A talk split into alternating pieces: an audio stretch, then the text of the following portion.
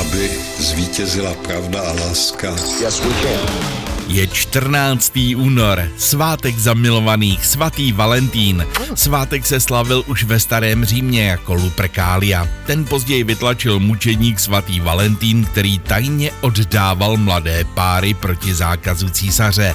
A 14. února roku 269 byl sťat. Tradice svátku byla obnovena na začátku 20. století. Výrobce vánočních přání Walter Scott stál před bankrotem. Potřeboval další svátek. S Valentínem to klaplo. Během dvou let zdvojnásobil zisky. Tady je Petr Jungman, hezký den. Arcilotr Al Capone se přesně před 95 lety v roce 1929 zbavil v šikákských garážích irské konkurence z gengu Baxe Morana. S prškou olova nechal zabít sedm neozbrojených mužů.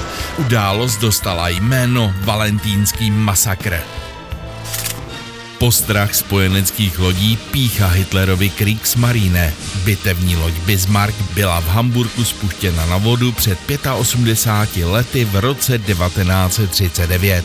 Výjimečné plavidlo šlo však ke dnu hned na svoji první misi v Atlantiku v roce 1941, kdy Bismarck doslova uštvala britská flotila.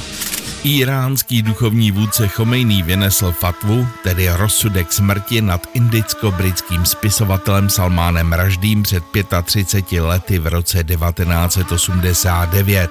Příčinou byl jeho román Satanské verše. Před sedmi lety byla v Iránu odměna za jeho zabití zvýšena na 4 miliony dolarů. Před 105 lety se v Plzni narodil český spisovatel a cestovatel Miroslav Zikmund. S Jiřím Hanzelkou projeli svět. Zikmund se dožil 101 roku. Těžko uvěřitelných 70 je dneska zpěvačce Lence Filipové. Víte, že v roce 1988 měla v Eurovizi reprezentovat s francouzsky zpívanou písní Švýcarsko?